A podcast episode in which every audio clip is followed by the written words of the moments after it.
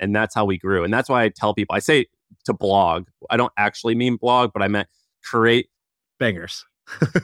text based bangers uh, on a consistent basis and get people to love your free content enough to subscribe. TBB, baby, text based bangers. That's, that's been our strategy, right? Like, I feel like I can rule the world. I know I could be what I want to. Uh, I put my all in it like no days off. all right, we're live. Can I tell you about a few interesting pieces of content I've consumed lately? And I want to hear what you've consumed. Yeah, let's do it. The info diet section. The info diet section. Yeah. Let me tell you the first one. So I have been on a Scott Galloway kick. Scott Galloway um, has a podcast, and I think that's what he's more famous for than anything. But he uh, uh, he started a few companies, but he's got this uh, like one of his companies L2. I think it sold for like 200 million. It was like nine figures. He dude, he did this podcast called Scott's Personal Finance. I found it on YouTube where he talks about like money and and, and like how much money he has and what he spend, spends it on. And he like he's like this is all going to sound douchey, but I'll tell you. He's like basically I'm worth at least a hundred million dollars. He goes he goes I made it into the nine figures recently. He said I'm still incredibly anxious about money. It stems from childhood. He's like, we were just poor and I'm super anxious about it. But then he goes, he does something cool. He says two things that are interesting. One, he goes, I'm spending between $200,000 and $400,000 a month and I moved to Europe. And the guy was like, why would you move to Europe? He goes, well, America's the best place to make money and Europe's the best place to spend it. Love that. That's great. yeah, it was awesome. He goes, he goes, look, what I've realized is that I'm I'm getting older. I don't have a lot of time to live. Maybe I have 40 more years or something like that to live. I'm going to spend it and I'm going to enjoy the hell out of it. He goes, it feels incredibly masculine for me to be able to provide these experiences for my family, and I'm doing it. He says I spend around 100 to 200 thousand dollars a month now on travel. We fly private. We went to the World Cup. I brought my uh, I brought uh, another couple and their family just because I wanted to. and We paid for the whole thing. and he goes through this like really like detailed thing about um, spending his money. And another interesting thing he said, and I want to ask this about you. So he has had, I think, three companies, of which one was like a very big success, and that it probably made him fifty million dollars. But he said, "I've made more money being on board uh, on the boards of companies and the equity that they've given me than actual actually building companies." And what I'm surprised about is what he said is that I've made more money doing not my main thing, or at least what I thought was going to be my main thing, doing these like ancillary things. Uh, has that proven to be true in your career yet? Hey, quick break to talk about our sponsor today. We're talking about HubSpot and their new AI powered service hub. Okay, so what is Service Hub? Basically, every customer today wants to be talked to in a personalized way. And before that required tons of human agents. But now with AI, you could do that in a personalized way with fewer humans involved. And so you don't have to scale up your team in order to deliver personalized chat and service. So check out HubSpot's new Service Hub to use their AI tools to give better support to your customers. That's what they want and that's what they deserve. So visit HubSpot.com slash service to learn how this all new solution can help you deliver customer service with AI to your customers. 100%. Um, I wouldn't say more yet, but I've definitely seen examples of that. So I'll, I'll give you a very simple example of my life, and I'll tell you one that was from a recent episode. So, um, in my life, I've I started an e-commerce company maybe uh, e-commerce brand three years ago, roughly. I can't tell you how many hours I've spent on this e-commerce thing. Like it takes a lot of time to build a real company that actually has, you know, real revenues, real profits that are significant, and there's a physical product. Tons of energy goes into it. I have pulled out zero dollars and zero cents from this business. Now the business makes a lot of money, right? We're tens of millions of dollars in revenue, but I pull out zero dollars and all gets reinvested and all my time gets invested into this thing. And it is very uh, labor intensive. So I haven't made much money from this. But one thing that did happen was along the way, I was like, ah, such a pain. Like I'm always on my phone. You know, like often if you message me, I'll be like, oh yeah, I'll send it to you when I'm back at my computer. There's like I'm not just like at my computer a lot. And um I wanted to be able to check on my my my store from my phone, and the Shopify app doesn't really make that very easy. Like you can get in, you can maybe see your revenue, but you don't know how your ads are doing. You don't know how your Amazon store is doing. You don't know how your Google account's doing. Uh, you don't know how your Klaviyo emails uh, are working. And so meet these two, uh, you know, two two Jewish guys who are like, "Hey, we made this thing that's like a mobile, um, mobile way to manage your storefront for any ecom brand." They're like, "Oh, we have an ecom brand. We built this thing for us." And I use it. I'm like, "Oh, this is great." And uh, I'm like, hey, I'd like to invest. And they're like, oh, cool. Like, you know, I, I think I was maybe the first investor, maybe second, something like that. Very cheap, like $5 million valuation or something like that. Do you remember what you put in? $75,000 to um, a company called Triple Whale. Was that all your money? I know this. I, all my investments have to go through the fund unless it's like um, something that like wouldn't be eligible for the fund, but this would because otherwise it's like a bias thing. So put it in from the fund. Um, so put this money in, and I'm like, uh, great. I hope this does well, but I'm not sure. It seems like you know maybe just an analytics widget. I don't know. It might not be the biggest thing in the world, but I, I think it's really useful for me. I think other store owners will find it useful. Start telling other owners about it. Blah blah blah. This company is now worth hundreds of millions of dollars. So, you know, on a $5 million valuation entry point, you know, we're up 40x or something like that, uh, you know, 30, 40, 50x, somewhere in that range. So, you know, se- take $75,000 and multiply by, by let's just take 40x for a second. It's 3 million. 3 million bucks. Now, of course, it's the fund. So, you know, my carry on that's 20%. Um, you know, but it's also not done. This is just like, you know, a couple years in. If this becomes a $2 billion company, um, you know, I, I there's it's easy to see that I will have made more. And and by the way, I invested in six other e-commerce SaaS tools. It's like, oh, sales tax is a pain in the ass. Cool. Let me use Numeral for that. This is like a new startup that's doing making it easy for e-com owners to do sales tax. Oh, I need uh, bookkeeping and accounting. Let's use Finaloop instead of QuickBooks. It's like I started investing in a bunch of these. Whatever I thought was the best tool after I did the research, I was like, well, I'm not just going to be a user. I'm also going to be an investor. And I just did that across the board. And a lot of these are, are huge now. Postscript for for text message, like what Ron DeSantis is using for his uh, text messaging. I don't know what he's using, but probably should be using Postscript because it's the like the best way to send SMS marketing. And you just invest in these because you're a user. But like I've made more money investing in e-commerce SaaS tools than I've made from my store. And the store took all of my time, and these other ones took one hour of emails to back and forth to just do the investment. And that's like, you know, not what I would have expected going in. However, had I not done the e-commerce thing, I would have never understood the value of these tools or been able to see them early or been able to be like, hey, let me in and I'll introduce you to 100 other people that have stores because I'm in that network now. And so you made money in this like not what you planned to make money. You made money in this other weird way. Same way Scott Galloway didn't make, you know, he makes the money in his company, but then his reputation is where he gets paid to be on boards way easier and more money, especially when you count dollars per hour. I'll give you another example. We just did a podcast with uh, Samir from Colin and Samir. And in that, he talks about like they got their start doing something that like nobody would look at it be like, this is a good business plan. He was like, we're going to basically, I think they were fans of lacrosse or lacrosse, they were lacrosse players or something. And they created like a lacrosse sports commentary network on YouTube. It's like niche of a niche of a niche. And they did this pretty early on YouTube. And honestly, it didn't work that well, but it did two things. It taught them about YouTube and making videos. And now their YouTube channel is like million subscribers. It's a, you know, it's a multi-million dollar brand easily.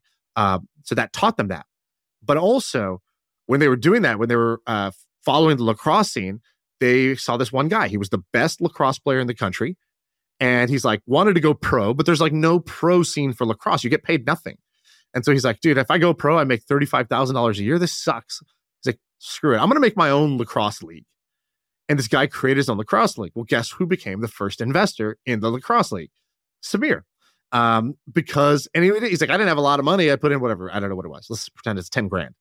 But like that lacrosse league is now worth hundreds of millions of dollars. And he got in oh, the wow. very beginning. So like in this weird way, he's gonna make he'll probably make more have made more from that one investment than all of the YouTube action he was trying to do along the way but it only would have happened by being in the game and getting giving yourself that opportunity to get lucky. I think it's called the arena. It's being in the arena, Shaan. it's hazardous for brown guys like me to say the arena. I don't want to get get caught in that fire. Um, you could say that. He's in the arena. Um, that's good. And and by the way, that podcast was great. Um, the second thing that I've consumed lately, I, am I've been reading like crazy. So you um you and Andrew kind of like got me turned on this. I hate, I don't really love love investing, but I uh, wanted to learn more about it, and so I read Warren Buffett's biography, not the one Snowball because that's too long. It's like a thousand pages. This one's called "Making of the Making of an American Capitalist," Have you ever read uh, anything about Buffett? Uh, I, back in the day, like 10 years ago, I read a Buffett book, but I don't really remember it, to be honest. Man, I didn't know anything about, I didn't really know anything about him, but there's a few traits about him that are crazy. The one, like, he's got like this aw shucks demeanor. Like, I'm from the Midwest. Like, what do I know? You know, I just. Super charismatic. He could be president. Yeah. yeah. Well, it's mostly kind of bullshit in a sense. Like, the guy's a genius. Like, he's like the 1%, the 1% in terms of IQ, in terms of horsepower and there's this crazy de- uh, this crazy story where he's like helping to buy i think it's Salomon Brothers or no sorry it's abc uh, so he's buying abc for multi-billions of dollars and he's sitting at his desk and they're like all right let's work out the deal. He goes oh no let's just work it out right now. Like and he's like well what about your analysts? Like where are they? He goes i'm the computer. It's all here. And he doesn't have a calculator. He doesn't have anything like that. He's like let's just we're to do the deal right now um, and i can just do it in my head and he just memorizes all these their annual reports and all their numbers and then he like does the math in their head. He's like if i warren goes if i can't do the math in my head uh, then I, I don't understand this deal and i probably shouldn't do it. So his iq is crazy. The second thing is that his discipline is super strong. So before he had berkshire hathaway he had a fund with like i think it started with like a hundred grand or something not substantial but it was growing 30% a year. And he did that for like 10 years. And in the 60s, he just shut it down. And they're like, why are you shutting this down? He's like, well, I just don't see any good opportunities right now. You know, I, like I said, I'm, I'm looking for good opportunities. I don't see any right now. So I'm just going to shut this down. And so he just doesn't, he quit investing and had a little mini retirement. He's incredibly disciplined. And then the last thing is that uh, he has super high integrity. So, like, he's only sued someone one time and that time was when he gave a guy a, a, a charity $25,000 and the guy robbed him of the, and he didn't actually provide the charitable work. That's the only time he sued someone. And there was another time where he was being investigated by the Senate. They thought that he was insider trading because um, he did a few things that were like smart and he just made the right calls. And after investigating him for two or three years, they're like, hey, do you want to like join this committee on like fraud because you're really smart and you're like the most honest guy we've met? And he joined the committee. There's another time where he wants to uh he's like in this country club and he's like, "Hey, why don't we let Jewish people in this country club? This is pretty ridiculous." And he's like and the guys were like, "Look, the Jews have their own thing. They have their own country club. It's 100% Jewish. Let the Jews go there." So instead of putting up a fuss about it, he goes and joins the Jewish country club. He goes, hey, they uh, integrate and they let non Jews into their thing. I think we should do that to our thing. And that's like how he goes about doing stuff. He's like not confrontational, but he's like pretty slick. Um, and then the last thing, I guess, is he basically, for the first like 40 years of his career, he only read annual reports. And that's how he got his information. So people are like, how are you so good? And he's like, dude, I just read like five annual reports a day.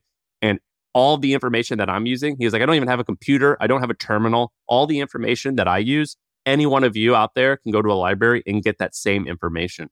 So super unique guy. So I've been very fascinated with him, but he's got one downside. Do you know what is, you know, he's like a, a shit family man, right? Right. Yeah. He uh he's a very weird, a strange family dynamic. So yeah. So he got divorced. Yeah. But then he didn't get divorced. So his wife, Susie, they she was like a hippie. And for some reason he was into that. And they were married and he loved her and everything. But she was one day she goes, You know, Warren, I just want to go off to San Francisco and I want to do my own thing, but we're not gonna get a divorce. And he's like, All right, cool. And she goes, Also, I have my friend named Astrid. She's gonna come over and take care of you. I thought and it was her sister. It's not her sister. It's just a friend. It was. It, it was a like someone she was friendly with. Okay. And so within a week of Astrid taking care of Buffett, of Warren, they are like lovers and like she moves in and they like date. However, like they're all friends with each other. And so Susie's like, Hey, Astrid, I think you should redecorate the house from when I did it. It's getting a little old. Like she gives her tips on taking care of him.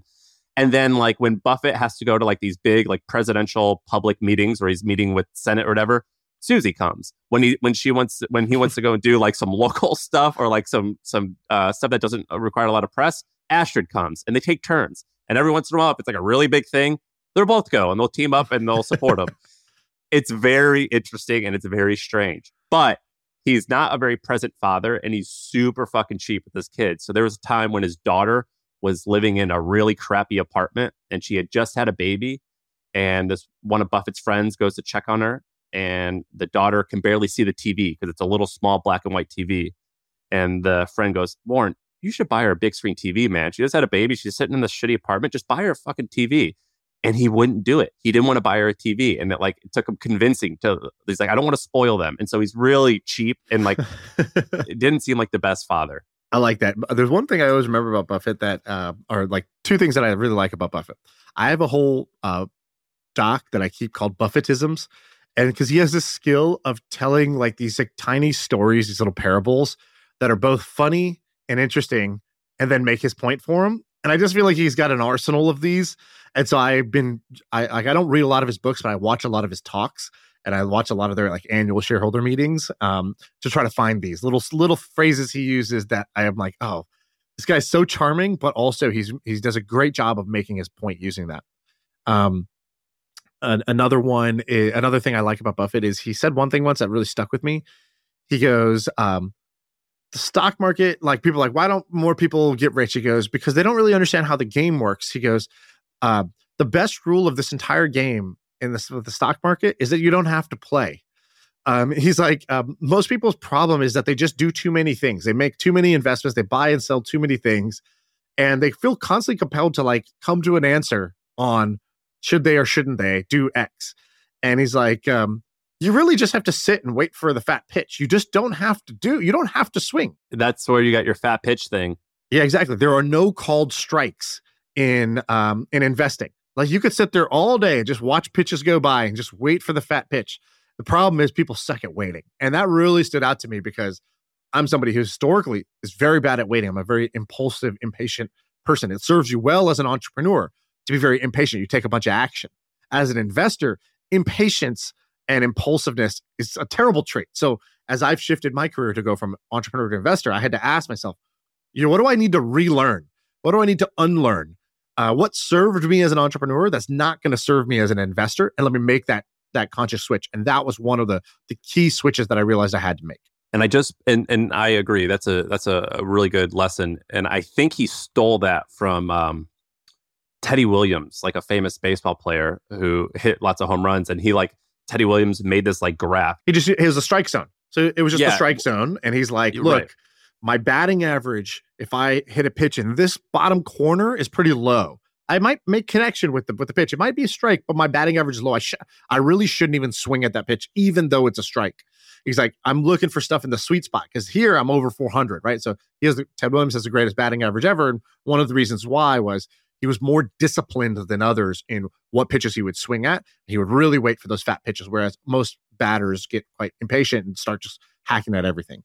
But my issue with Warren's advice on that stuff was, all right, well, what's a good pitch look like? And so I ordered this book that's gonna. It's like they didn't make a lot of copies of it, but so I had to find it on Amazon, uh, and it's gonna take like two or three weeks to come. But it's um, I like how you just said Amazon like it's like some niche bookstore you went to. Like, oh, I, it's, hard to find. Thing. I had to go to Amazon.com to find it. it's this little book, this little mom and pop boutique. Um, but they uh, they analyze all of his deals and they write out what he saw in them. Because I'm trying to figure out, okay, you're telling me what a bad one looks like. What's a good one look like? And so that's some of the content that I've been consuming. Um, it's been good. I've been reading like a book or two a week. It's because Kindle. You read on Kindle ever? Yeah, yeah. That's all I read on pretty much.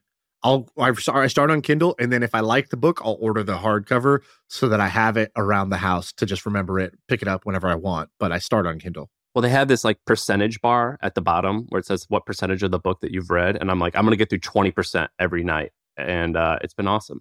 So shout out to Kindle. You you, you nailed it. Gamified your ass.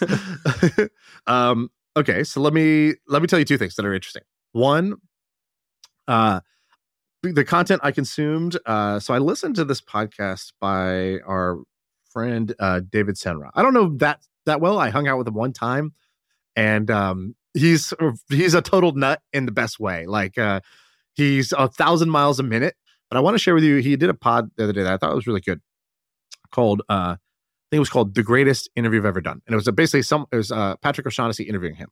They're like, what did you notice about a lot of, you've studied all these great men in history, right? You, you read these biographies and what are some common things that you see?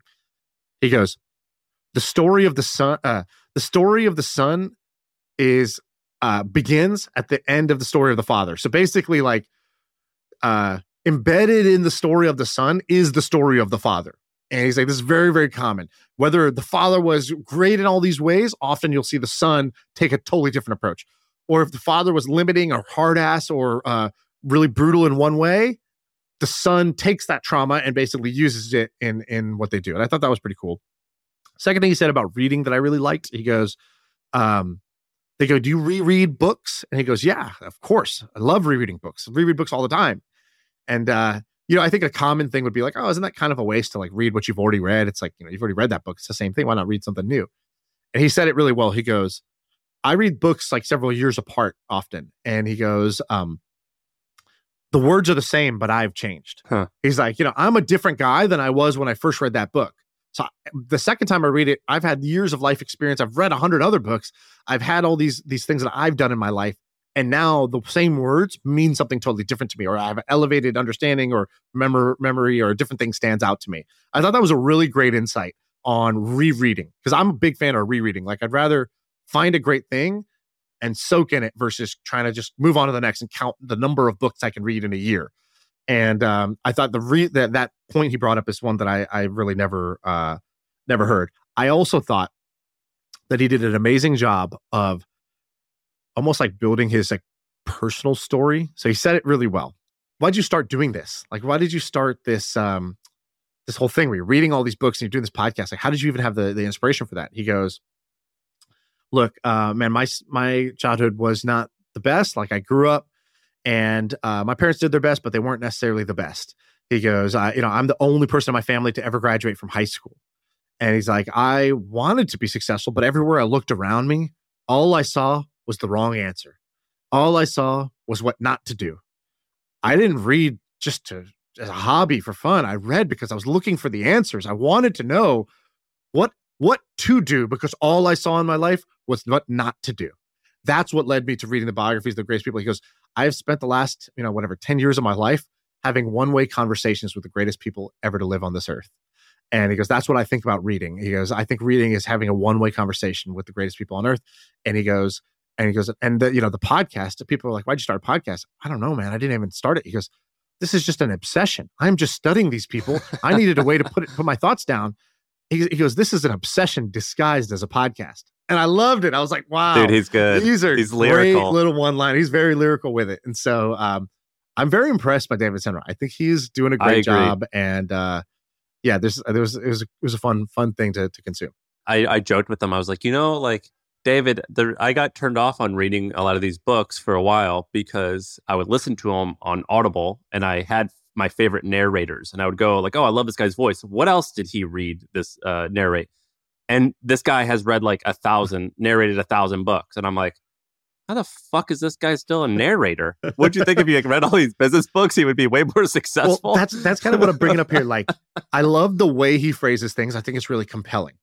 I actually don't agree with him that like you're not actually having one way conversations with the greatest people on earth. It's not like you needed to do all of that to be successful. Actually, you should probably just get out there and do some things, right? Like, I actually could argue a bunch of the other sides, but what's the point? The fact that he believes that is going to lead him to a really great and successful place. Um, I don't subscribe to all his thoughts, but I am a fan of his level of intensity and conviction in himself and what he's doing. in California, uh, like I think in the 90s, they banned weightlifting in the prisons because they're like, holy shit, we're building super criminals. These guys are getting yoked. They're like too big. And uh, they're like they're they're surrounded by other criminals. They can like talk about like the best way to do stuff. And now they're and now they're fucking bench pressing 500 pounds. These are super criminals. We got to get rid of them. David is like becoming a super criminal a little bit. He's like one of the guys who's like reading it and like He's in the embodying yard, the stuff. just cranking away. He's plotting. David's plotting. Dude, there's Uh, a. I feel like I could be like, "Hey, David."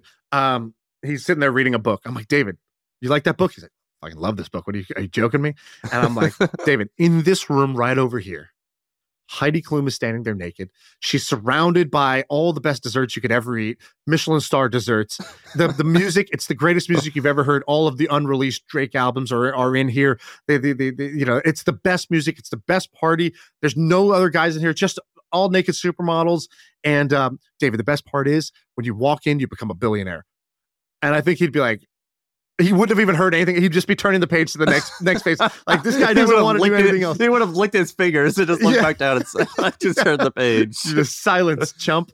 I'm reading, and uh, that's the best compliment and the best insult I can give him at the same time. Like I think it is amazing that he is that way. That he's he really feels like this is the best thing that anyone could possibly do. He can't believe nobody else is doing this. He doesn't. It's like this is the the the, the peak of the peak of life Yeah. experience. I'm inspired by him. Anything else that you've consumed that you like? Uh, not a consume, but I have a different. Um, so in the way that I'm like, I'm. By the way, I hope he doesn't take offense. I'm joking about some of these things, but like, Well, uh, yeah, I'm a huge fan I'm of a David. fan of his stuff, and I think he does an amazing job. And I have no vested interest in his success, except for I think he's really cool, and I think he does a great job. I appreciate his craft. and he's one of the few pods that I like listen to on a regular basis. It's quite good. Yeah, that was like a genuine endorsement. It's called Founders, by the way. The pod is called Founders, so we'll give him a we'll give him a, some love. The other thing that, uh, so I'm, so the other interesting experience I had was I recognize I'm drawn to people like him, people who are slightly extreme, who are obsessed, who have a, uh independent mindedness. They're deciding how they want to live life, and they their rubric of success is different than others. Right? That's what I just described about him that I like. Um, Ben had a meeting with somebody, and he comes back. He calls me, "Oh, dude, I met this guy. He's great. He's doing this thing." Um, and then he just kept saying, he like said two or three times, he's like, "Really great guy." And I was like, I was, I was like, man, why is he such a great guy? Like, um, you're only there for 45 minutes. Like, you know, what, what do you mean by that? Why did you, you, you kept saying, I really liked him. I really liked him. I, I really like what he's doing. I go, do you really like what he's doing or you really like him? He goes, I think I really like him. I go, let me guess. Was he high energy when he talked? A nice guy, like simple, not didn't intimidate you by kind of being a hard ass about anything. And uh, did he teach you one or two interesting things during the conversation? He goes, bingo. I, I know, Ben, because that's your archetype of what you really like. That's why you really like me. I'm a high energy guy. Um, I'm I'm a nice guy. I don't like you know I don't like kind of push people into a place that they feel uncomfortable. Um, and I'll usually if you talk to me for an hour, you're going to learn one or two things. That's why we get along. And um, I said, you know, one thing we should do as again, how do you become a great? How do you shift from operator to maybe spending spending more time investing? Is I think we got to uh, investigate what are our bias and our blind spots. So basically, we made a little list of what's the personality archetype I am irrationally drawn towards. For me, it's the David Senra types. It's the slightly extreme, uncomfortable ambition around their thing, independent mindedness, um, uh, obsession with their craft. I am drawn to that. I will make mistakes. You know, it's like a girl who's like, ah, you know, he's a six, but he's wearing a leather jacket. It's like uh, it just does something to me. I got to go for him. Like that's what I'm drawn to. And I was like, on the other side, what what can't I stand? Somebody who's just dry. If you have no sense of humor, if you're dry, like you could be the smartest guy in the world sitting on a gold mine of a business. If you're boring, like within five minutes, I'm like, this guy sucks. I'm out. And um, you know, I'm just like, Who's an example of that? Like a famous person? well, dude, I'm not trying to make a, you know, I'm trying well, to get famous, like a like a or like a, a, a someone who you've read about, Let's a public person I don't know off the top of my head. Do you have one?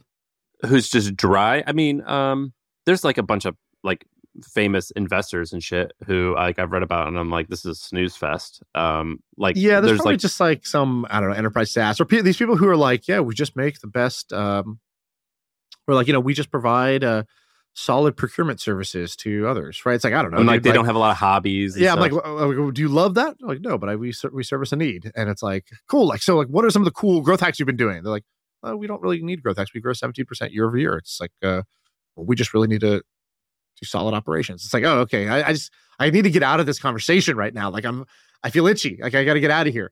Whenever I read about like hedge fund guys, I'm like, this is a snooze fest, dude. You're just like this, like uh, like, like uh, when they do like a lot of like fast trading, Unless they're like kind of like a criminal and kind of doing drugs, then I'm in. I'm well, yeah, I'm in. always down with like I love a good crime story. Unless you're driving your your successful life off a cliff, I'm out. yeah, yeah, I, I need some drama. But like whenever I read about like hedge fund guys, I'm like, dude, this, you're just play on Excel all day. I don't find that enjoyable to hear about.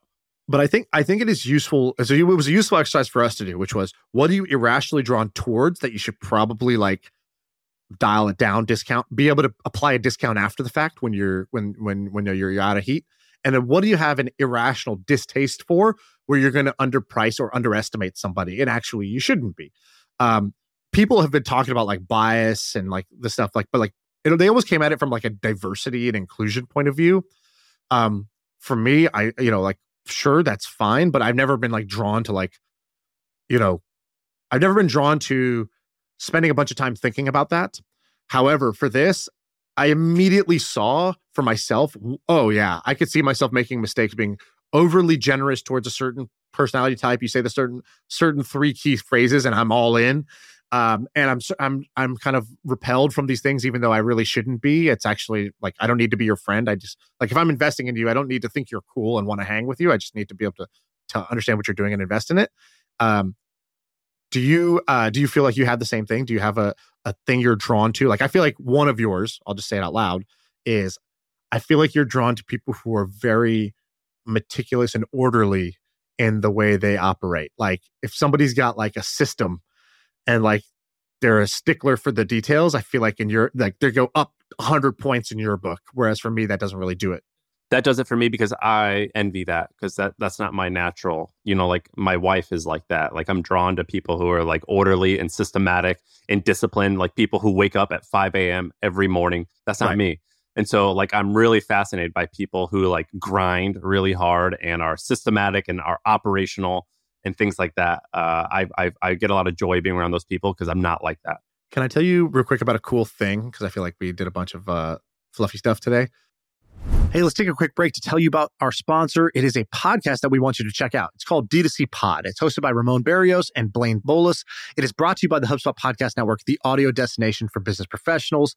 And this is a podcast about all things direct to consumer, D2C. It's e commerce stores, it's how you optimize your brand. And they're talking with founders, marketers, and the platform creators about all kinds of things that you need to know for D2C, you know, website conversion, paid ads, Facebook ads, consumer trends, email marketing. If you want to know the stories behind your favorite brands, this podcast is for you. They did an episode recently about scaling creator growth and influencer incentives. I thought it's pretty cool. So check it out. Listen to D2C Pod wherever you get your podcasts. Okay, I got to get a rant off my chest.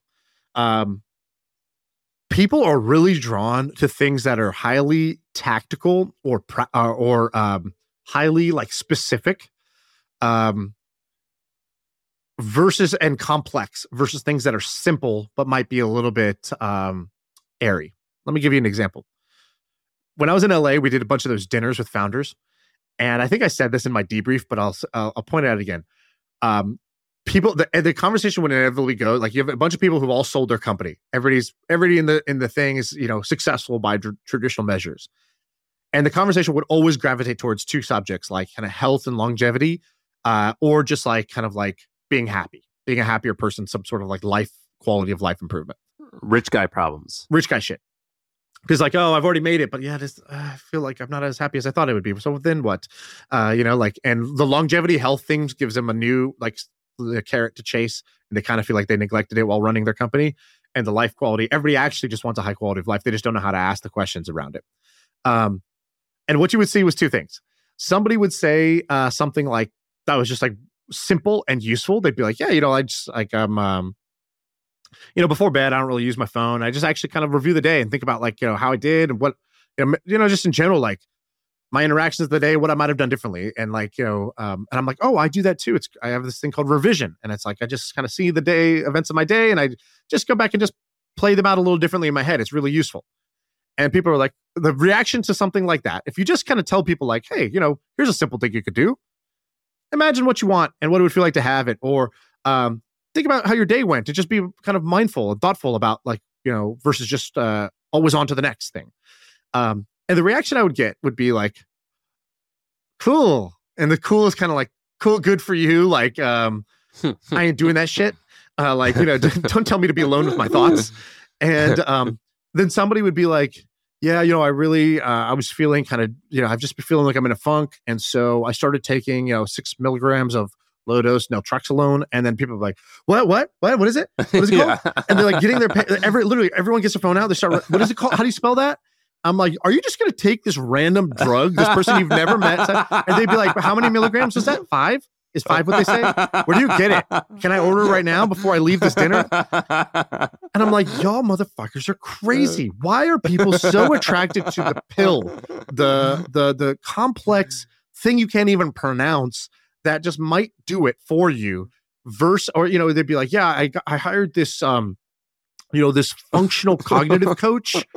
And they'd be like, what's his name? Does he take more clients? Oh, here's the money. You're like, and I'm like, bro, have you tried like fucking writing down like, you know, your thoughts for a second? Like nobody wants the simple thing. Like nobody wants Shaan's the like, simple, I obvious just- thing. I just thunk it up. I just, I just, I just thunk in my bed, and it worked. Know, I was like, hey, here's what I do.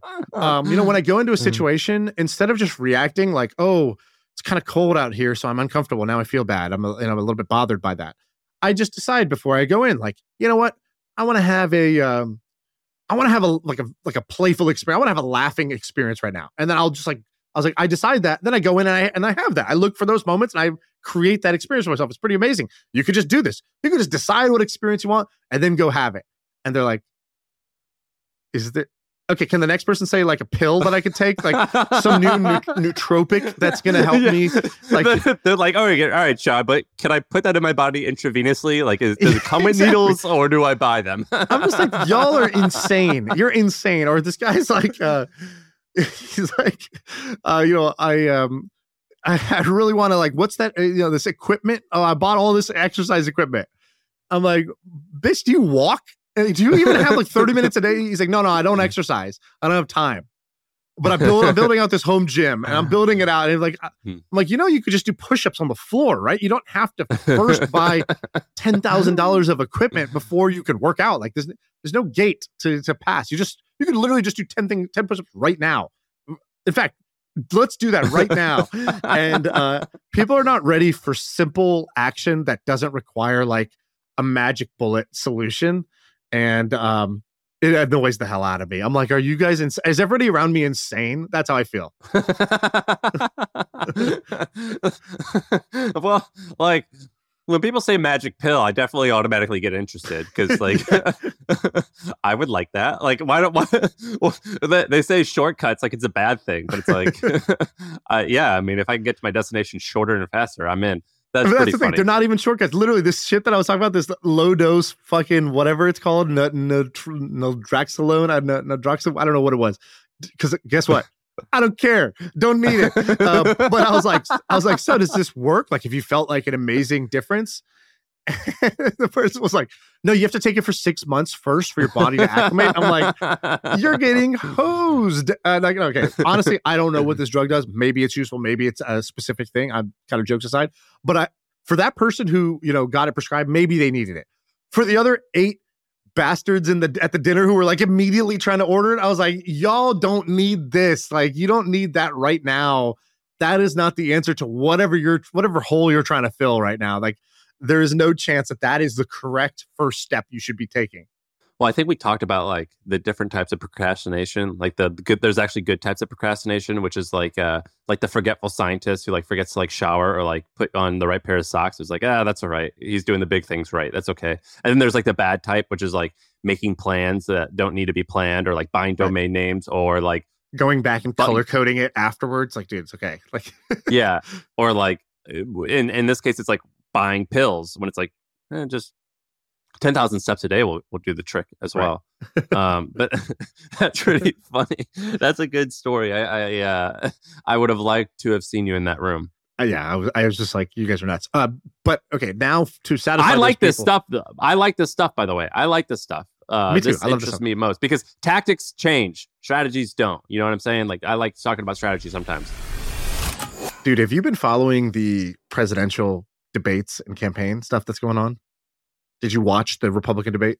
I watched the the clips. The so everyone is. It seems like the Vivek is. uh Wow. uh, There- there's two ways to say his name that and one is the right one one is the wrong one and you just came with a third vivek holy holy It's wow. V I V E K, right? vivek is, is is the way you say it so some people say Vi- vivek and you went v- you went i don't even know where you just Dude, went. that's You- like correcting me if I say it like Lady Gaga.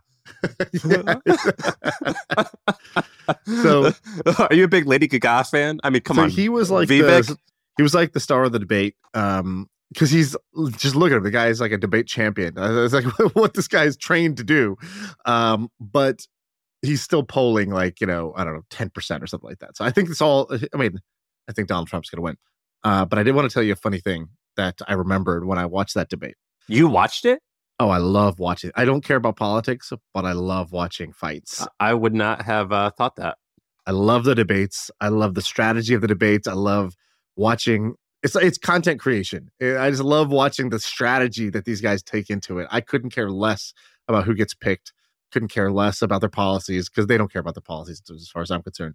Um, to me, it's a popularity contest, and I like to see who markets themselves better. Uh, I think there's a lot to learn from that. But one of the things that's uh, I remembered was back in the day, um, I was working at Monkey Inferno, and I used to work for a guy named Michael Birch. And Michael Birch is a very interesting guy. He has built and sold multiple companies. So he sold Bebo famously for eight hundred fifty million dollars. He of which him and his wife owned it, so they got they own almost the, the whole of- thing. Yeah, so it was a huge exit for husband and wife couple. Before that, he had built another social network, sold for a few, uh, you know, single digit millions of dollars. So he kind of made one, sold it for a few million bucks. Then, as soon as the non compete ended, he created it again. He's like, oh, now I know what I should have done the first time. And that became the $850 million. But oh, he also created Birthday Alarm, which is a, a company that had millions of dollars in cash flow every year. So he, he had had multiple uh, wins. Very interesting guy. But ever since the Big Bebo acquisition, he created this idea lab, but uh, he kind of transitioned to a different phase of life almost. He was like, you know, I'm not like, you know, what do I care? it's sort of like, yeah, I, I angel invest, but like, you know, does it really matter? Like, I kind of already won the money game in a way, right? He wouldn't say that, but it, you could just tell it's not like his heart was in that. Is he a billionaire at this point, you think? Even that, he's like, I'm not really a billionaire, but who cares? You know, like I, you know, I got, uh, you know, like he's he's at that 5'10, 5'11 range and like you know those guys want to be six foot. He was just like that's pretty much six, right? Yeah, with shoes. so he's like, you know, he's at 800 million or 900 million or something like that. He's like, I don't know, I don't really keep track of it. Does, does it really matter? It seems seems seems like overkill to care about something like that. That's a nice billionaire response. he did two interesting things. One, he built a private members club in San Francisco. So he bought a old candy factory that was 60,000 square feet that was abandoned because it needed tons of like seismic retrofitting. Nobody wanted to put in the millions of dollars it would take to retrofit this place. He did it. And he built a members club. So if you go to San Francisco, you can go to this place called the Battery. And it's like Soho House, but for San Francisco. Um, built that thing into a real juggernaut. Like it actually like totally came to fruition. This idea that seemed kind of crazy and he had no experience in. He had never done hospitality, never done any of that stuff. One time I went there and I saw a booth of three people and it was a ball like imagine a monk wearing like the the Dalai Lama like orange outfit. Like he was bald headed and sandals with like a black guy that looked like a rapper. Like he had like gold chains on and like six shoes, and then this blonde haired lady, and they were all leading in, having a conversation. And I was like, this is just the funniest place I've ever been to. Yeah, that's like the start of a joke. A monk, a rapper, and a and Sheryl Sandberg walk into a bar. you know, like no, but that's what I mean. I saw Leonardo DiCaprio there. Uh, you know, tons of famous Elon Musk, a bunch of famous people go there. Anyways, so he that was one thing he did, but he always had these like random ideas, and once in a while he would just be like, "Shaan, I'd like to." I have an idea for you. And he would pitch me this idea. And one of the ideas he had was around the presidential debate. He goes, You know, Trump got elected in, I think, what, 2016? He was, he was thinking about it for 2020. He was like, you know, I think there's a good chance that Trump gets reelected again. And he's like, you know, if you think about why, a lot of people in Silicon Valley don't really fully, you know, they're like, they take these like, you know, strong stances on what it means. What, eh, you know, is it because part of America feels repressed and they're reacting to the to the li- liberal neocon. They they start making up all these words. He's like, I don't know if it's that as much as it is that Donald Trump was the more charismatic candidate. And he's like, if you go back and you look throughout time, he's like, in every debate or sorry, every race, um, if you go back to the last like 12 elections, which is like, you know, 50 years or something like that, the more charismatic candidate tends to win. Not always, but tends to win. And they're usually like tall, not ugly people. Yeah, uh, he was just like the more charismatic candidate wins. So it's as simple as that, right? Like maybe you're charismatic because you're really good looking and you're, you know, uh, maybe it's that. Maybe it's that you got the gift of gab and you're like, you know, maybe an Obama or Reagan or something like that. Um, uh, you know, Clinton, you know, somebody who is, is just seen as very, very charming. Uh, people, yeah. people always felt that about Bill Clinton. Um, so he's like, you know, the more charismatic candidate tends to win, even though, uh, you know, there are other reasons why you might pick, you know, why pick John Kerry over George Bush? Um, actually, George Bush is the more charismatic candidate versus uh, John Kerry or uh, whoever, Al Gore or whatever it is. And um, so he's like, you know, I think that given that that's the case, uh, he's like, I don't think that should be the case, but I think it is. I don't think you're going to be able to change that. He goes, I feel like what the Democrats should do is they need to put forward the most charismatic candidate they can. And I would say he turned out to be wrong in that they put Joe Biden, who's one of the least charismatic candidates, and he won almost because the vote was basically Donald Trump or not Donald Trump. So I actually Right. think it was a bit of an anomaly. I actually think he was correct. Uh, and you're seeing this right now. DeSantis has more experience, had the machine behind him, had the track record, but he's just not charismatic. He doesn't have that that jus. He doesn't have that sauce. and so a guy like Vivek can come out and he's a better talker. He's more uh, he's got more energy. He's got better one-liners, zingers. He's willing to take stands that will draw attention to him, and he's the more charismatic candidate. He's he's driving up. Um, so Michael's idea was let's create a TV show. He's like, you know, just like the way we did uh, American Idol and we did, you know, The Apprentice. Why don't uh, why isn't there a show called The President? And we literally just cast people who want to be the president, but we give them an avenue. He's like, because right now the candidates all come from the machine. It's like, you know, the party is going to kind of push their favorite candidates forward, and this is based on you know, how controllable they are, how likable they are, how uh, much time they put in into the party. And he's like, I don't think that's necessarily putting the strongest candidate forward, especially if you looked at this most charismatic candidate.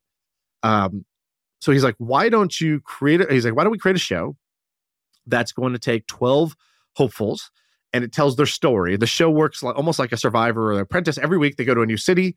Maybe they go to some coal mining place in wherever, West Virginia, and they're going to talk to the coal miners. And there's sort of a challenge. Like they have to prepare a speech uh, or, or uh, talking points for what they would do for, to help those people. And then those people kind of vote off the weakest candidate.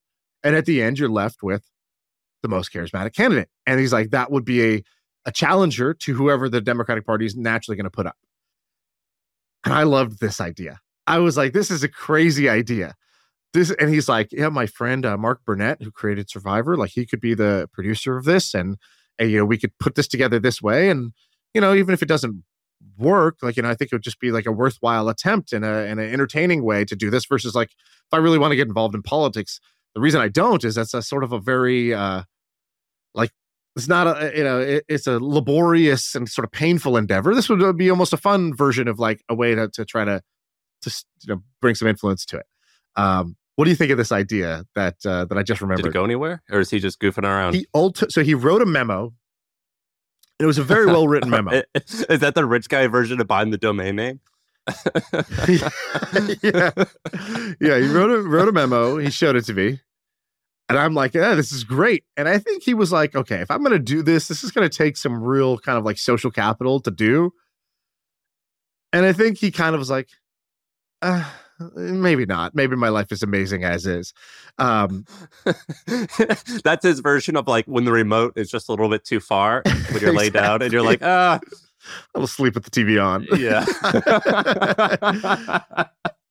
but I've loved this idea, and I'm saying it because a I think that more business people should apply their kind of creative and entrepreneurial talents outside of just creating yet another business. So I liked that he was taking his creative and entrepreneurial spirit to be like, oh, how could I? What if I did a TV show that would influence politics? I thought that was cool, and I think more people should do that. The second reason is I kind of wish this idea existed, and I totally think this would work if somebody created it. So what's funny is like because you and I've I've I've I've complimented you with this, but this is actually a criticism at this point. Uh, for this particular point, This the is compliment Sam Parr Well- special. I don't even know what that meant. Should I prepare com- myself for a compliment or an insult? Just tell me that. the the compliment was that you're worry free and like you're pretty optimistic and you always like Sounds default to so like oh that person they're not trying to do anything Here bad comes the bitch slap. but in this case when i hear this i'm like um but i want like my president to like know what they're doing and not just be able to like be uh, a good speech giver uh and so like Dude, that's what is- we have now. You think you think Joe Biden knows what he's doing? The guy's not even alive. Well, I'm not saying what I know works and what I know doesn't work. I'm just saying that like my romantic view is like, well, that would be it would be also nice if they knew what they were talking about rather than just good at talking. Yet your take on this is like, wouldn't it be cool if, if we just let the most charismatic person run away with it?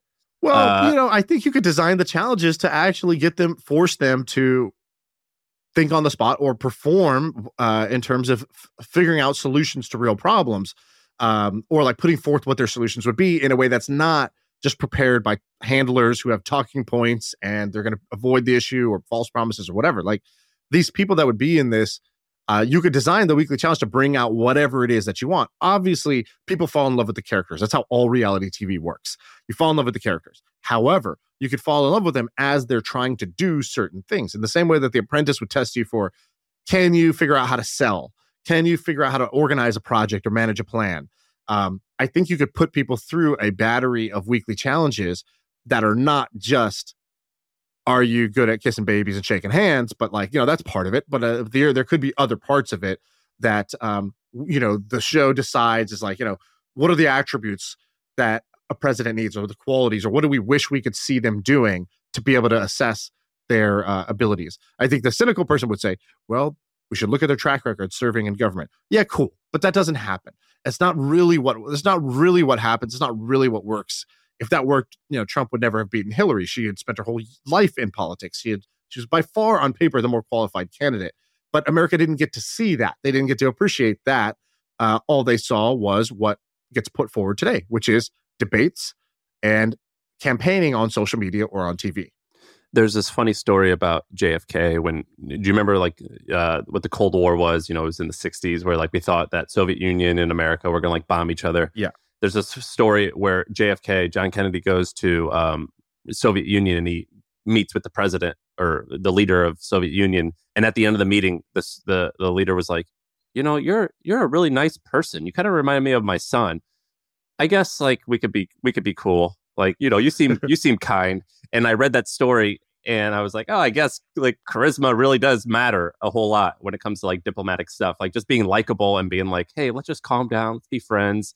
It, it definitely is Tony. Robbins tells the story. I don't know if this is real or not, but who was the do you know who who was the president during the Cold War? Is that Well, Nixon? was it Reagan? Well, Was it- Kennedy, Kennedy for uh, Cold War was a long period, but Kennedy was like when we thought that we were literally going to bomb each other.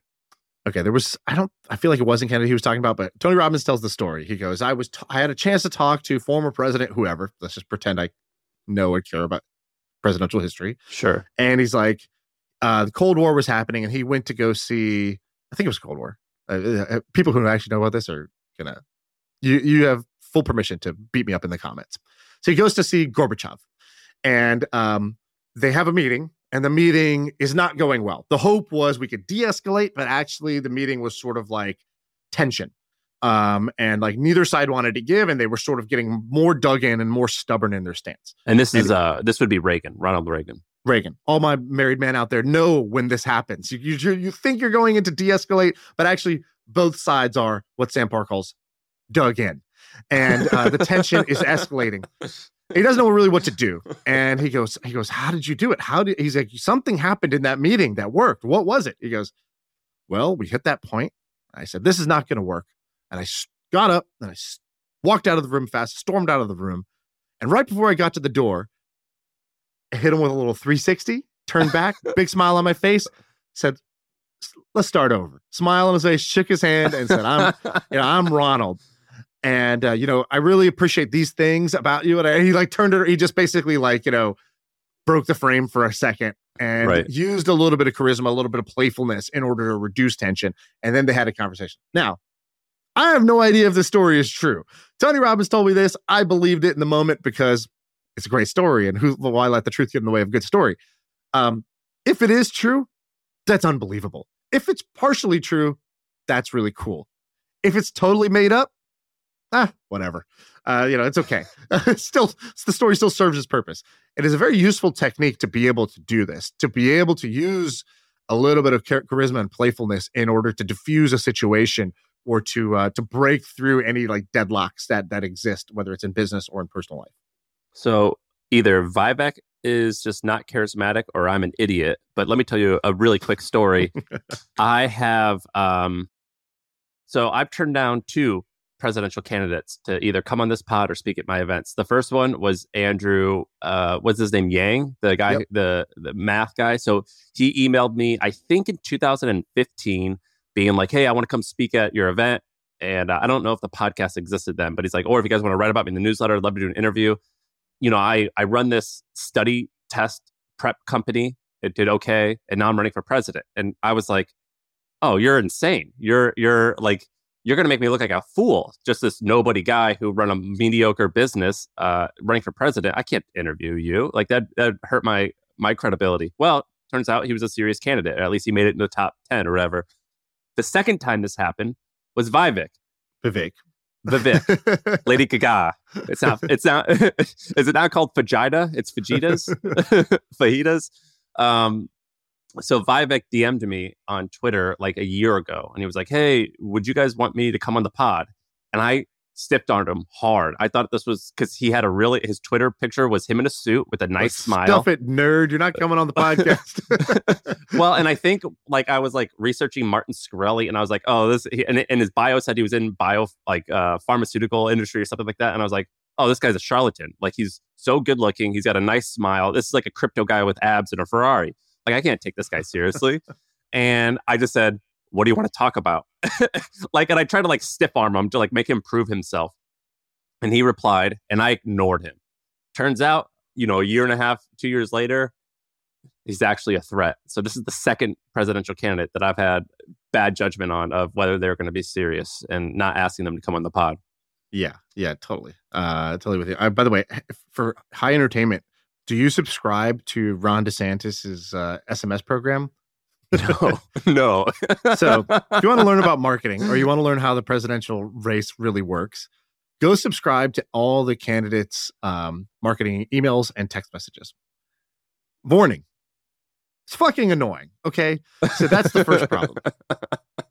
if I wanted somebody to text me every day, I'd have a girlfriend and uh, this guy texts you all the time and they text the dumbest stuff. So like here i'm just going to read you the last five texts. If you think this guy's like some super serious politician who's really making it a substantive race about the issues here's what he's saying. And was For, it like five in one day? Text yesterday yeah exactly. Yeah yesterday 421 p.m New shirts, shirt emoji, new koozies, new cups, new buttons, new stickers, new hats. If you haven't seen our storefront, go get the hottest limited edition campaign merch here. Okay, let's say yesterday. Okay, cool. Let's go back. Friend, it's Ron DeSantis. This is now the day before, 2 208 p.m. Friend, it's Ron DeSantis. I want you to know that as president, I will not let the government weaponize federal agencies against Americans who dare to disagree. I'm disgusted by the FBI's disgraceful act labeling Catholics as extremists. I, it's time to fire the FBI director and defend liberty, religious liberty for all. Can I have a donation to have your support? okay, so that's the that's the next one. Here we go again. Um, let me find a, a particular. He just texted me at 7:19 a.m. It's too early for a text, Ron. Enough with the talk. Americans need action, and that's what Ron DeSantis is all about. I'm the leader you need. This time, the time to act is now. This can't wait. Rush your support in link to his donation campaign, link to his donation. Then another one. Hey, like this, like this credential, and he puts a picture of a like a credit card that just says DeSantis on it. And he goes, You can have your own, all caps, donation with 47 or more to join my investor team. If you're an investor in this campaign, you'll have everything you need to show it off. Grab your membership card today. And it just continues every single day. Hey, enter this giveaway to come to the next debate. You just have to donate and you can win a VIP experience. Um, it just keeps going. Like, and it'll just be like, uh, hey, friend, I'm out here draining the swamp right now. And it's like, dude, just stop. Like, uh, you know, what are you talking about? well, they're building like a billion dollar company in like 18 months. They're like a moving company. You ever notice how like moving companies, like they don't give a fuck about the service because like you're only going to use it once, and they're like, yeah. "Let me just get you on board, gotcha, bitch." And then there's like throw your shit there. They're like, "Dude, we don't give it like re- renewals aren't a thing here. I don't care." you Dude, know what I mean? I, I I hired this service that was like um it was called like musclehead movers or something like that and all of the imagery all of the imagery was just these huge like buff guys it was like hey we make it easy. We'll move that couch. We'll move that fridge. No problem. Just another day at the gym for us. So I'm like, oh, hell yeah. hire musclehead movers. Three tiny Vietnamese guys showed up, and I was like, and the the truck said musclehead movers, and I was like, got him. I'm looking at him, and I'm just, are you gonna say anything? Are you gonna address this, friend? And they didn't, and I didn't because I was like, "What am I supposed to say here?" And I was like, "I wanted a bunch of greased up punks." hoping, and they did the job. Like they could move everything because they just used dollies, and I was like, "Oh, if I wanted dolly movers, I would have, you know, like it's different. It's a different experience than I signed up for." I catfished. That's so stupid. Um, There's uh, there is one cool thing I wanted to, to tell you about. all right, what is it? There's a guy named Seth Bannon who tweeted this out. He goes, um, two million scientific papers are published each year. That's over 5,000 a day. Even if you're working 10 hours a day, no breaks, you'd have to read one paper every seven seconds just to keep up. So we built Paperscraper to like basically programmatically read every paper that comes out. Um, but not just every single paper. We prioritize and weight any paper that's being shared by top scientists on social media. So basically built a thing that makes it easier to keep up with science. And uh, he's the second person I've seen do this, and I'm actually like pretty convinced it's actually just a good product idea. So What's the uh, what's the URL? Do you know? Because it's so new, it doesn't show up in Google. there's not a, a website for it yet. He's like, oh, like we built this for ourselves, but like I'll let some people in beta if you fill out this Typeform, like, you know, like that sort of thing, like soft launch. I would love to see But that. my, our buddy um, Lior, who does Alpha Signal, so this guy built like a, uh, you know, like an AI newsletter thing. But his AI newsletter has one key difference, which is instead of just telling jabronis like what the new Chat GPT feature is, it's basically a AI newsletter that's for technical people. So if you're a researcher, you're a machine learning engineer, you're a um, a PhD type person. Alpha Signal is a newsletter for those people, which I actually think is a very smart way to approach this business because that's a very high value reader and customer. And for them, he provides a very simple service. So he also built a thing like this internally. So what he did was he goes, all right, every paper has uh, you know a list of scientists uh, that are like the researchers that were involved, and actually the, there's a there's a naming convention, just like in movies, the credits like the fir- the stars go first, and the people at the back were like kind of the end credits. In research papers, it's kind of the same thing. The people at the top did all the work. The last person is like the the names person who reviewed it or edited it at the end, put or stamped you know their seal of approval on it, or the lab they're associated with. So he kind of first created a a, a, a page rank of researchers and scientists. This is awesome. Then he's like, cool. awesome. Now, when a paper comes out that has one of them in the name, or those people on social media share a paper, I immediately know this is probably an interesting paper. Th- so that first creates a hit list. Uh, uh, he, he gets alerted, like alert. Top scientist has shared. By the way, paper. page page rank is what Google invented. It's how they know what to show up on the top of Google. Page rank is categorized like there's a bunch of different measurements. The biggest measurement, or they don't even tell people, but it's theorized, or maybe they even said this though, but which is how many people link back to your website. Yeah, how many other reputable websites link to yours? So every every website has an authority. So let's say uh, New York Times has a high authority compared to ShaanPuri.com, right? And so if New York Times links to some other website, that tells Google that that other website might be uh, and also a high authority site. It increases its authority. If Shaan links to it, it increases it a teeny tiny tiny amount. And so that's how Google basically figured out what's the right, you know, what's the right web page to show when I when you search a question, who's who has the most authority to, to give you the answer. So um, this guy uh, for Alpha Signal, Lior did this for for scientific papers. So he's like, who are the top scientists? What are they sharing? What are they linking to? If they're linking to something, that's an important paper or an in- interesting paper. Then you take the interesting paper, feed it through his LLM, and it gets summarized down into four bullet points. Like what was the what did the what was the finding? What was the methodology? Who are the scientists? And what's the kind of like key uh, takeaways from from this? An alpha signal is only for like AI topics. Correct. But I'm like, Got dude, it. this is a generalized product that's actually just really interesting. Like your, I was like, your method to create this newsletter is more interesting to me than the newsletter itself. Yeah, Um, yeah, yeah. And Paperscraper is the same idea, just from a different guy approaching it from a slightly different angle, which was same thing. Like basically trying to figure out what are the important papers that are coming out. So of the of the two million pa- papers or of the five thousand that are published every day, which three should I care about? Which five should I care about? And then of the five that I care about, what did they actually mean and what do they Yeah, say? they're really hard to read. They're They're, so really dense. hard to read. So I think this is a really, really cool product idea. And then he also built like a thing called Spinout GPT, which was basically like you can it's like chat gpt you can ask it questions about things that might like you know could we commercialize uh, this? And or like would this work in uh, cell culture or tissue? And then it'll go look in the paper and find did they do it in cell culture or tissue? And it'll answer uh, to you that way. So it's almost like being able to talk to research papers or talk to talk to a re- very smart person that read all of the research papers. And it's like oh i see where this is going. Like you know, the hustle, Milk Road, these were like um the horse carriages, right? Like yeah, yeah. we have random humans trying to keep up with what's going on. Maybe they set up some Google alerts, so they check Reddit and Twitter. And every day they make a list and we talk about it. And then they read it and summarize and they summarize it as good as they can. And then like, you know, the pitch was like, it's like your smart friend explaining what happened in crypto that day. Or yours was, it's like your smart friend explaining what happened in business news that day. And this is like, this is like your fucking genius friend that read every scientific paper ever, and you can ask it any question in any variation, and it will answer. You're like, oh, that seems pretty powerful, huh? It's like, you know, we're on our horseback and just but, but, like a car just flew by. Like, whoa, what the hell was that? But, what about my friend Greg? He, uh, no, I, by the way, I'm happy. We, I, I would not want to be in the newsletter business right now. It's which is so funny because everybody's following us into the newsletter businesses now. Like now it's like peak hype on newsletters. and also the way that people are acquiring users. Like I just subscribed to Seth Bannon Substack, and like right after I subscribed, it said, "Do you want to subscribe to these 18 other newsletters?" And it's auto checked, and I almost accidentally clicked like yes. It's like. And they're all like, "Whoa, look at my newsletter growth! It's insane!" And it's like, dude, anyone on Substack that's talking about your newsletter growth, you're full of shit. Is my my answer to you? Like, you are absolutely full of shit.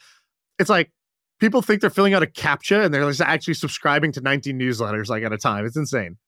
That's why you know what I like. beehiiv has a good feature. They did a feature like that that's actually legit, which is their thing was you can you have to manually be like, who do I want to endorse? But also they have this thing, I forget what it's called, like Sparks or some shit like that.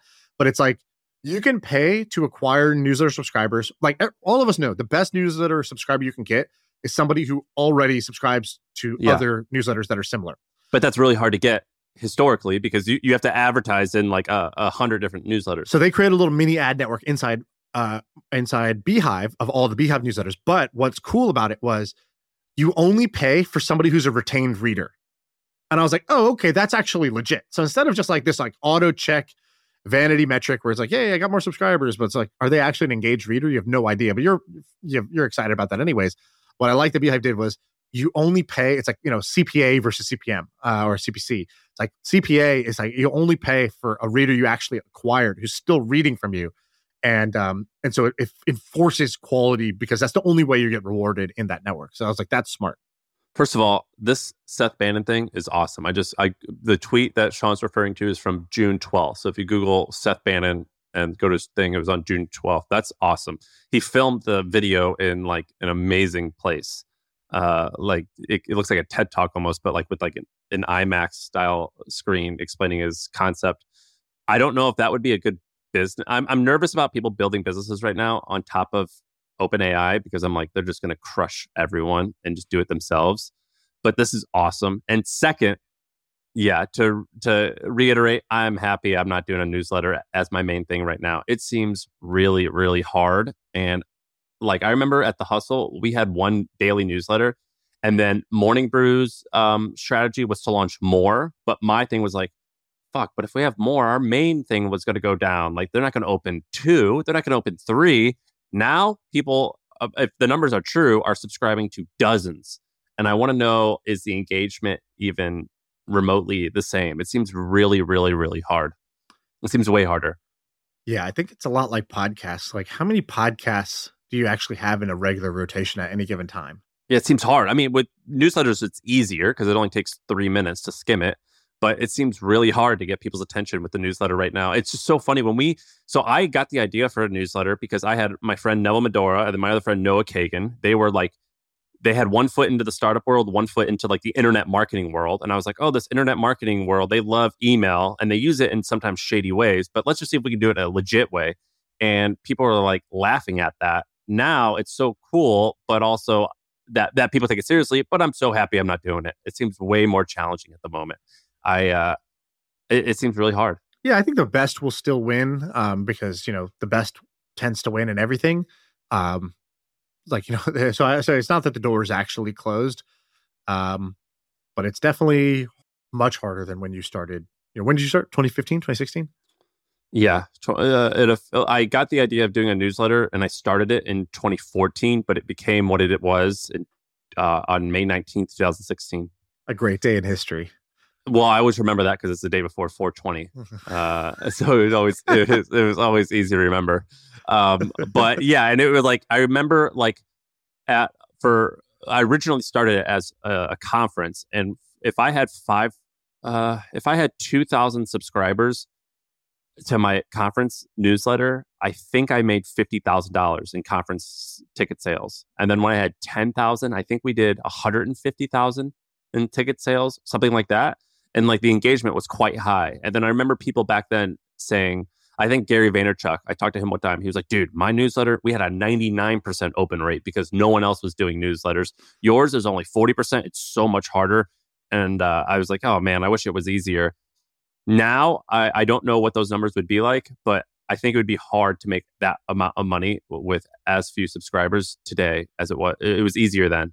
You know, the other thing that's funny is, um, or I guess the other thing that that kind of reminds me of is your. I wish people would see kind of your early blog posts, or you should. We should do kind of like a trip down memory lane of some of our projects, um, because you're incredibly good at creating content and writing. Um, we like when I see what you did versus what I see a lot of people doing now, I'm like, oh, there are like many rungs on the ladder above is where where where you were with creating content um back then. Like I remember your early blog posts that were just regularly going viral, getting millions of hits to the site. Um because they were that good. Like which ones? Like when you were doing the guy you like first you had the right concept. So you were kind of like a YouTuber before YouTube. Actually, you really should have been a YouTuber. Like that would have been your calling. I I believe we got we got asked to do it. like no, we not, were thinking about doing like it, but I was like hustle. I was I'm like saying Sam Parr as a YouTuber would have been. I believe like you would have been one of the most successful YouTubers on the platform. Let me give you an example. well, that's awesome. You're like, for example, I remember some of your early hustle blog posts. Uh, surviving 30 days on Soylent only. Guess what that sounds like? Every Ryan Trahan video, every Mr. Beast video. Like this is yeah. like this is the current meta of YouTube. You were doing this eight years ago. You know, like it, it was you were way.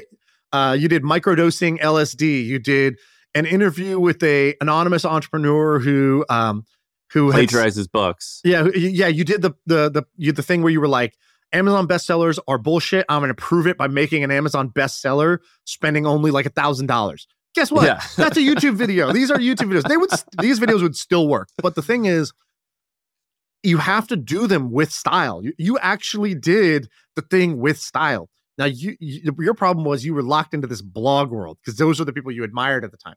But the well, reality and I was, knew how to write. Uh, you know, like writing was my thing. I wasn't. I don't know if I could have. Maybe like I could you have. had the visual the aesthetic too. Like you're good on camera. You like lived in a freaking you like lived on a motorcycle or something. I don't know. You were sleeping on a motorcycle. You're doing some crazy shit. It's like you had the dog and you had the look and you had the the humor on camera and you were willing to you you liked jackass and those sorts of things. And I feel like you would have kind of tortured yourself for people's entertainment. As soon as you got that hit of feedback, you would have gone all the way in. Yeah. and sure. I just wish you had kind of gone down that route. In fact, I still think you should go down that route. Like, for example, I think I can be successful. In fact, I'm going to be successful on short form video but it's not going to be the way you could have been because you're kind of like those like you know whoever the Danny Duncan and uh and uh, Ryan Trahan and and and you know Mr. Beast you're you're a lot like them in the in the way that you are as a character and what you're willing to do and what you were willing to do and how long you were kind of like I'm single and don't give a fuck and like I don't need comfort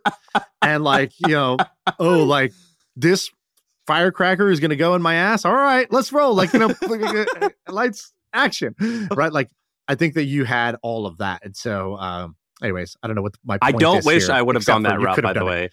I don't. I, I think. I think. I. I think I probably could have done it. I think that that's a hard life. I think it's hard. Like I like Danny Duncan a lot, but I'm like, can you do that at 40? I guess it just has to change. It has to evolve. Or like Mr. Beast, what's he going to do at 40? He's going to be so wealthy, it doesn't really matter. Yeah, but, you would have done the same. Yeah, but um, yeah, like our early blog posts were good, and there was a period where I was writing like five a day. Um, I would write so many of them. Not all of them were bangers, but like we would write a ton, and that's how we grew. And that's why I tell people, I say to blog. I don't actually mean blog, but I meant create Bangers. text based bangers uh, on a consistent basis and get people to love your free content enough to subscribe. TBB, baby, text based bangers. That's, that's been our strategy, right? Like, how did you, like, for me, um, when we wanted to grow on Twitter, it was like all the advice was you got to be consistent. Well, guess what? I'm like the least consistent human being on earth. Like, if you weren't super consistent and a real hard ass about like we're gonna record this every Monday, every Wednesday, 9 a.m. every single every single week without fail, no matter what, there's no way I would keep up the schedule, right? Like I only do that because you're my friend. I don't want to let you down. The when I'm on my own, I'm inconsistent. And when I wanted to grow on Twitter, I was like, look, like all the conventional wisdoms, you got to tweet every day, multiple times a day, find the right time of the day, be consistent, be on brand, have a single message, do a call to action. I'm like, dude, I ain't trying to do all that. That sounds like Hard. sounds like the lame version of success. And um, I agree, it's probably right, but like I didn't want to do it that way. And my way was text based bangers. It's like I basically had like six viral tweets that grew me to like almost 400,000 followers. It was just, a, it was literally just six tweets basically that, that Isn't that crazy? the bulk of the growth. It's like the clubhouse one, the metaverse one, this one about Elon Musk, this other one. It's just like that's all it was that that got me like kind of all the growth. And then I've just like several weeks in between posts. I'm completely inconsistent. Well, what I told people was like my team and like myself when I was starting the hustle, I was like, you know, everyone says it's a marathon, not a sprint, but you're kind of just telling me that you just don't want to work that hard. And if you look at uh, the world class marathoners, that's going to feel like a sprint to most people. So that's just kind of like how we're going to live our life, which is like it is a marathon and it's run so fast that it's going to feel like a sprint to most people. This is a So, marathon, not yeah. a sprint, but we're Kenyan. And so we're going at five yeah, mile, yeah, five- yeah. My last five minute mile. pretend you're the yeah your last name is kipchoge. You know you're gonna be a kenyan. Yeah you could be uh bekele you're an ethiopian but you know like uh, we're east africans here baby. We're gonna run fast. And uh yeah i think um but i actually i prefer writing i think that it's more fun to be in a quiet zone late at night and just bang it out and it feels a little bit more artful uh, it felt like I was in my zone of genius a little bit. Whereas with video, it feels like sometimes you have to perform. And I felt that writing was a different type of performance that is more enjoyable to create for me. Yeah, sure. Dude, Surprise, surprise. Man likes his choices and defends them. By the way, look at my Person shirt. thinks That- that what they did was the correct thing. Shocker. I I did live life, life. Look at me when I was uh, fat and selling hot dogs, man. I was about I was about I was that YouTube life. It just you know Without the camera. I was telling Sarah, I was like, I'm nervous about going to Westport or like Connecticut or like if we're gonna move to the suburbs. And she's like, Why? I was like, Well, one of my favorite things to do is like so every day I like to go to this gas station near my house and get a Diet Dr. Pepper and loiter. like I just Jim. like this uh, yeah, I get a Slim Jim and a Diet Dr. Pepper and I'll like dab it up with like the clerk and then I'll just sit and see the regulars like, What's up, man? Redell, what's good? How are you? Like I just like to loiter. And, like like, do this- hood rat shit, man. yeah. And I was like, Connecticut doesn't have like hood rats or They have like gas people that pump your stations. gas. yeah. Right? It's like like, what am I gonna do? Like where like I want to watch people buy lottery tickets and scratch offs and like like smoke Black and Milds. Like where am I gonna hang out with? Like I I need the smell of like the woods, they call it, you know, like the uh the blunts. And uh where am I gonna do that? You know, like that's how you get like good ideas and you like see interesting people. So yeah, Dude, uh, think about about how many incredible podcasters there are that just don't podcast, but they just chop it up sitting on steps like all day. yeah. And just or a talking milk to random people that come by. Like, can you imagine how good those people would be if we just put a mic in front of them? They just don't know. Like, they're just, they're just like, you know, it's like those like kids who are like incredible basketball players somewhere in Africa that we just don't know. We haven't found them yet. Like, just imagine the dudes that just stood on the steps all day, just shooting the shit.